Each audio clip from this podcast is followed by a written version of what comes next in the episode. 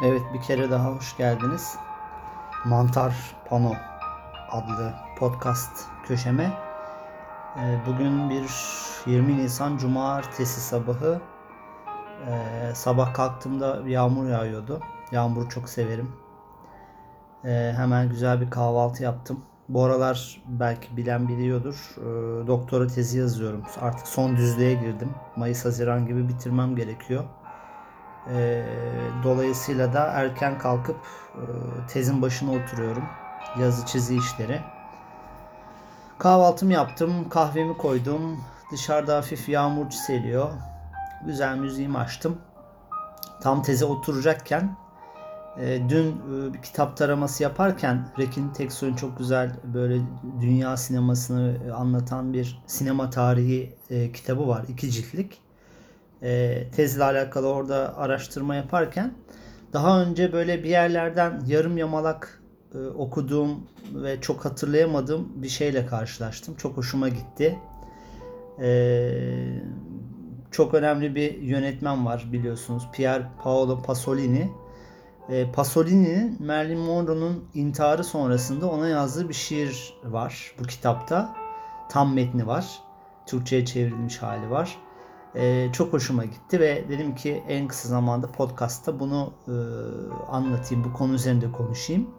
Yani çok fazla böyle Marilyn Monroe'nun hayatını anlatacak bir durum yok burada. Çünkü zaten 3 aşağı 5 yukarı biliyorsunuz. Çok kısaca özet geçeceğim ama ayrıntıyla tabii bilmeyenler ya da öğrenmek isteyenler internetten Marilyn Monroe ile alakalı ayrıntılara da ulaşabilirler. Ama bu şiir beni gerçekten çok derinden etkiledi. Çok hoşuma gitti.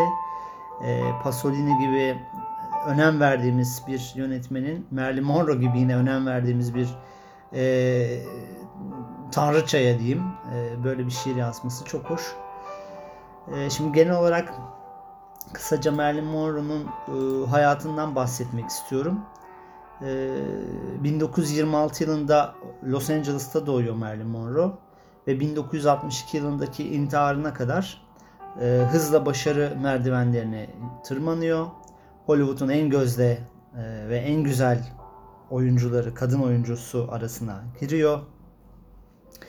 İlk zamanlarda böyle küçük rollerle başladığı kariyerine daha sonra o sarışın olmasının verdiği aura ile birlikte yavaş yavaş rolleri büyüyor ve başrol oluyor.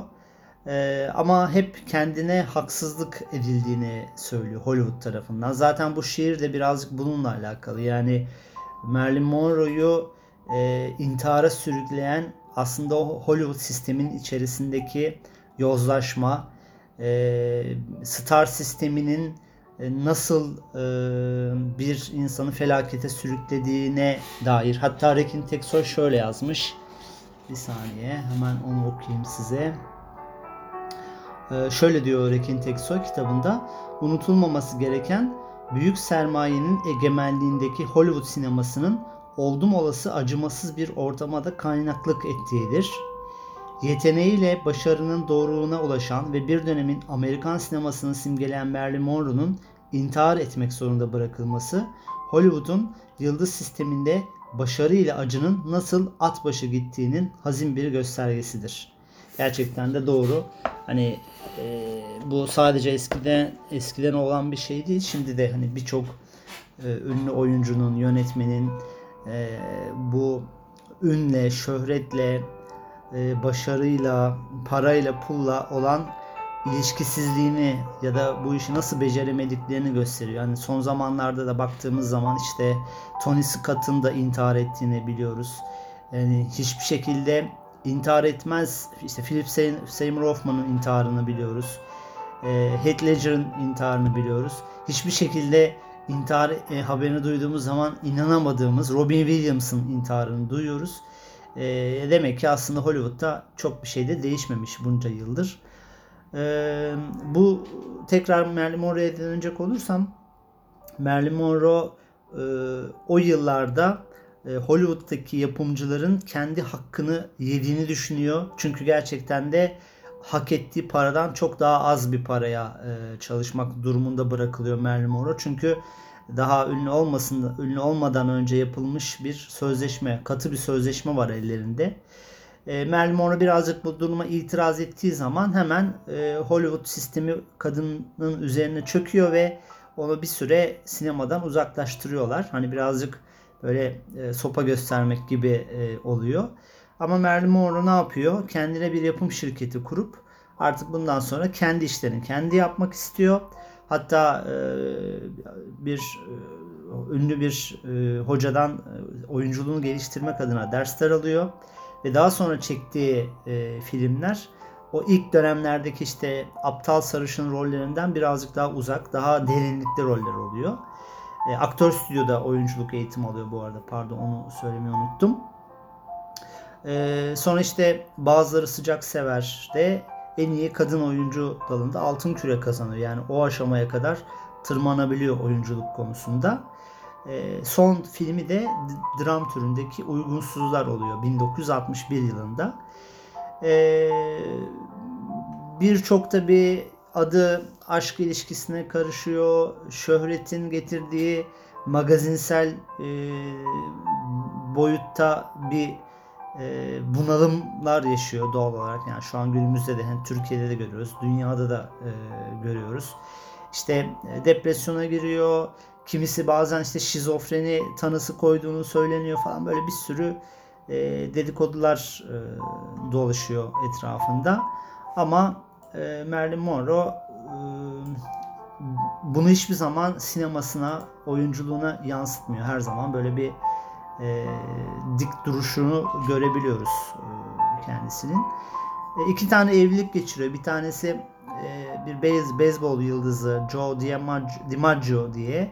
Bir de tabii herkesin daha çok bildiği ünlü oyun yazarı Arthur Miller ile evleniyor. Ki Arthur Miller çok entelektüel ve dünyaya mal olmuş bir yazar olarak biliniyor. Bu arada Marilyn Monroe'nun aptal sarışın rollerinde oynaması onun zeka seviyesinin düşük olduğunu tabii ki göstermiyor. Bu sadece Hollywood'un ona verdiği bir rol biçimi. Tam aksine herkesin söylediği ve öngördüğü gibi Marilyn Monroe gerçekten de çok zeki bir kadın. IQ düzeyi gerçekten çok yüksek bir kadın. Ama gelelim işte 1962 yılında 5 Ağustos'ta Los Angeles'taki evinde aşırı dozda barbiturat denen bir zehirden içerek intihar ediyor. Kimileri bunun yani komplo teorileri oluşturuyorlar öldürüldüğüne dair, ama ağırlıklı olarak kendisinin girdiği bunalımdan, depresyondan sonra intihar ettiğine dikkat çekiliyor. Evet, yani genel olarak Marilyn Monroe'nun kısa hayat hikayesi bu. Daha çok araştırmak isterseniz zaten internette bununla alakalı birçok bilgi mevcut. Şimdi ben size Pasolini'nin onun için yazdığı Şiirli Ses adında şiirini okumak istiyorum. Hani ne kadar becerebilirim bilmiyorum ama elimden geldiğince duygusunu da vermeye çalışacağım. Çünkü gerçekten duygulandırıcı bir şiir. Evet, Şiirli Ses. Başına da Marilyn Monroe için ibaresini yazmış Pasolini. Başlıyorum. Bir saniye, kahvemden bir yudum alayım.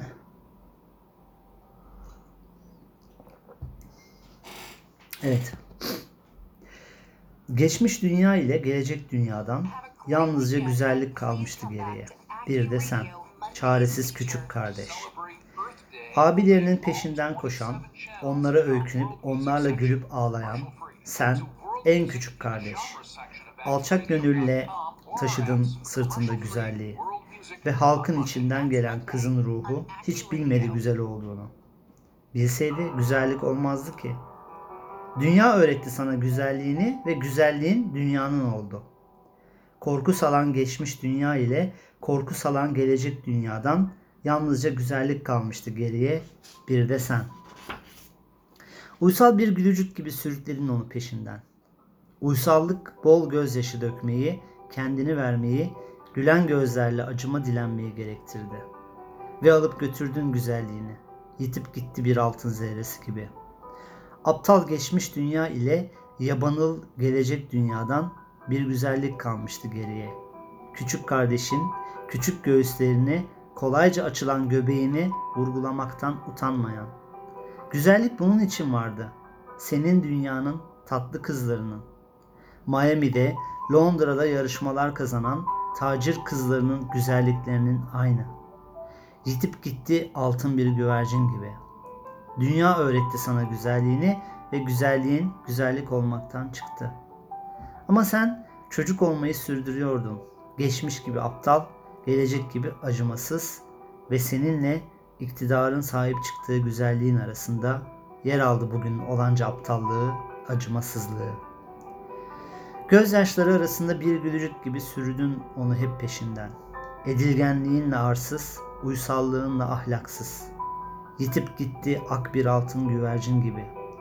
Geçmiş dünyadan arta kalan, gelecek dünyanın istediği, şimdiki dünyanın sahip çıktığı güzelliğin ölümcül bir kötülük oldu.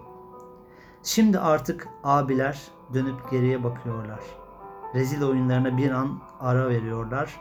Sağır dalgınlıklarından sıyrılıp soruyorlar kendilerine. Merlin, küçük Merlin, yol mu gösterdin yoksa sen bize?